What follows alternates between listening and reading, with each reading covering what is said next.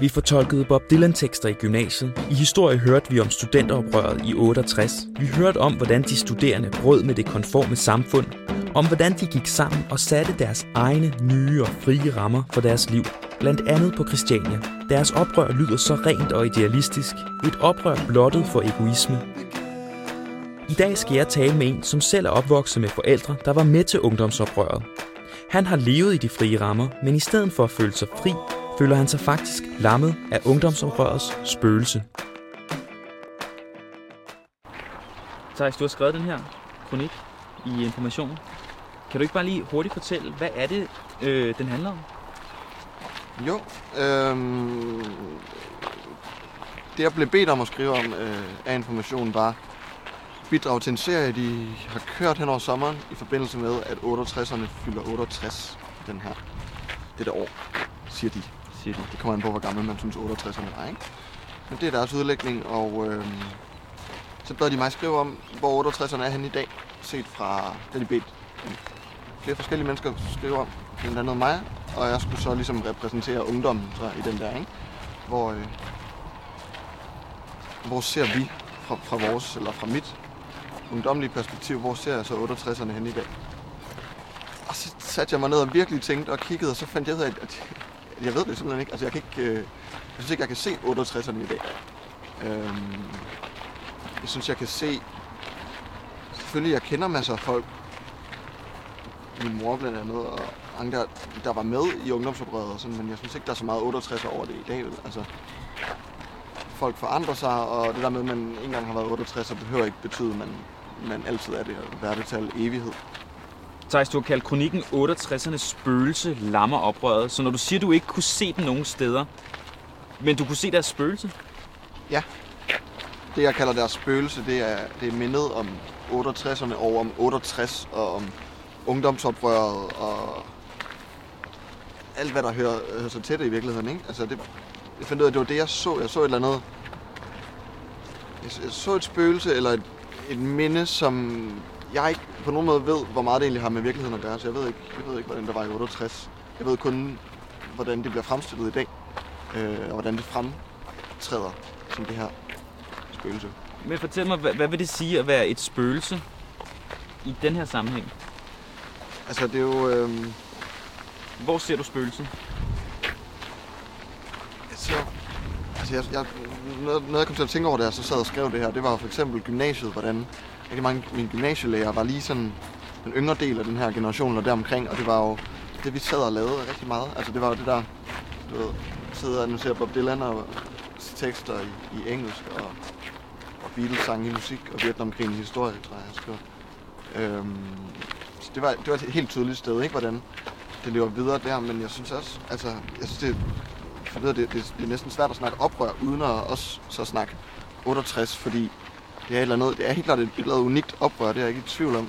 Øh, men den måde, det ligesom lever videre og har det med at komme ind i hister her i, i, i snart alle ting, jeg synes, jeg laver i hvert fald. Altså, det, det er virkelig noget, der, øh, der går igen i min tankegang. Og hvorfor tror du, at 68-oprøret har så en prominent rolle, prominent rolle i, øh, i vores øh, hverdag i dag, så mange år efter? Jeg tror helt klart, at, altså, at det var unikt og var noget helt særligt, fordi det var så globalt. Øhm, men jeg tror også, at grunden til, at vi snakker så meget om det, er, at øh, nogle, en del mennesker har haft nogle rigtig store oplevelser ved at være en del af det her.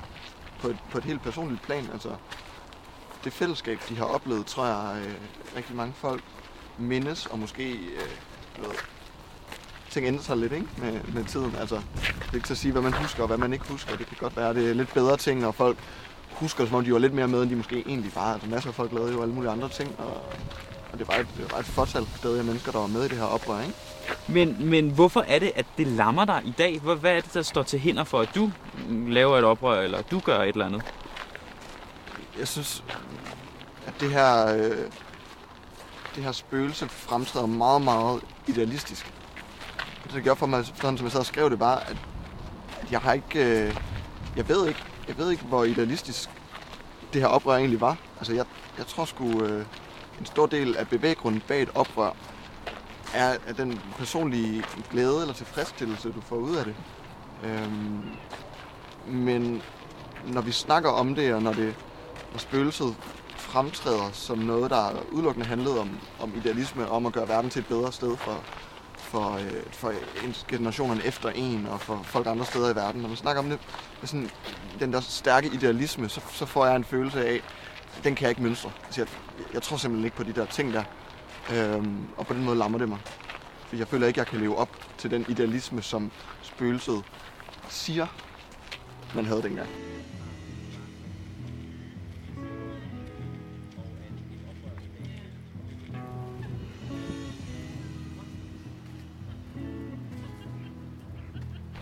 Så når vores forældre har brugt en masse tid på at frigøre sig, hvordan frigør vi så os, eller os selv fra dem, eller fra det, de har kæmpet for? Det, det er det, jeg har skide svært ved at finde ud af, altså, og, og stadig ikke øh, fundet. Og jeg må så også sige, at altså, grundlæggende er jeg egentlig også enig i rigtig mange af de ting, de prøver at gøre oprør mod. Så en anden mulighed er også at fortsætte, hvor de slap, sådan i det store hele, ikke? at finde ud af. Jeg synes ikke, man partout skal være på tværs, eller skal, øh, skal på den måde altså, tage et opgør med, med ens forældres generation, bare for at gøre det. Men det kan også være nogle andre ting. Altså, der er jo mange af de ting, de prøvede på at ændre, der ikke rigtig blev forandret alligevel. Ikke? Øhm, så det kunne også være at fortsætte der. Det, det synes jeg er op til den enkelte, hvad man, øh, hvad man synes, hvad man har lyst til. Hvis du skulle sende en besked ud til øh, de 68'ere, om det er dem, der er blevet mere og mere borgerlige og kan man sige konforme, eller om det er dem, der sidder over på Christiania og hygger sig med at ryge fede. Hvad er det så, du godt kunne tænke dig at, at sige til dem?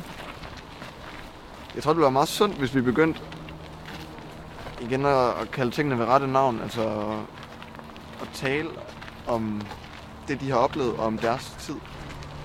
Så vidt muligt, som den var. Altså, og der, der, jeg ved ikke, hvordan den var, men jeg tror, vi udlader den der lidt mere kyniske dimension af, at, at, at, at de gør jo tingene for deres egen skyld. Og hvis, øh, det har jeg allerede oplevet, efter jeg har skrevet den, jeg snakkede med min mor om det, og, og hun sagde, at hun synes sgu, jeg, øh, hun synes det var noget særligt dengang, fordi det var helt fantastisk at være med i. Og det er egentlig præcis det, jeg mener. Jeg tror, hun misforstod lidt, hvad jeg gerne ville sige med den, fordi jeg er sikker på, at det har været helt fantastisk at være, at være med i. Og jeg er, jeg er dybt misundelig. Det er, jo, det er jo også det, det hele handler om, at jeg er ude og prøve at finde ud af, hvordan, hvordan kan jeg få lov at være med i noget, der måske er lige så særligt. Finde noget, der er større end dig selv? Helt klart. Helt klart. Thijs, øh, du fortalte mig, at du ikke selv nåede at få fat på, øh, på din kronik i, kan man sige, den printede udgave af, af Information. Ja. Hvad hedder det? Du må gerne få min. Tak. Og jeg er super glad for, at øh, du har lyst til at, at lige snakke om det her. For Thijs Molin handler det altså om den idealisme, som han mener omgager hans forældres oprør. En idealisme, som på en eller anden måde ligger alt for tung på hans egne og resten af hans generations skuldre. Ifølge Thijs Molin er det vigtigt, at man ikke ophøjer 68'ernes oprør til noget, der var større end det var. Ikke at få det til at fremstå mere eller mindre idealistisk. Det var et oprør, som han mener var vigtigt og betydningsfuldt, men hverken det første eller sidste oprør i menneskets historie. Det var hverken renere eller mere idealistisk end andre oprør, og hvis vi tør sige netop det, så gør vi også plads til, at nye modstrømninger kan starte, nye bevægelser kan sættes i gang, og først og fremmest, så kan 68'ernes spøgelse endelig få lov til at blive lagt i graven.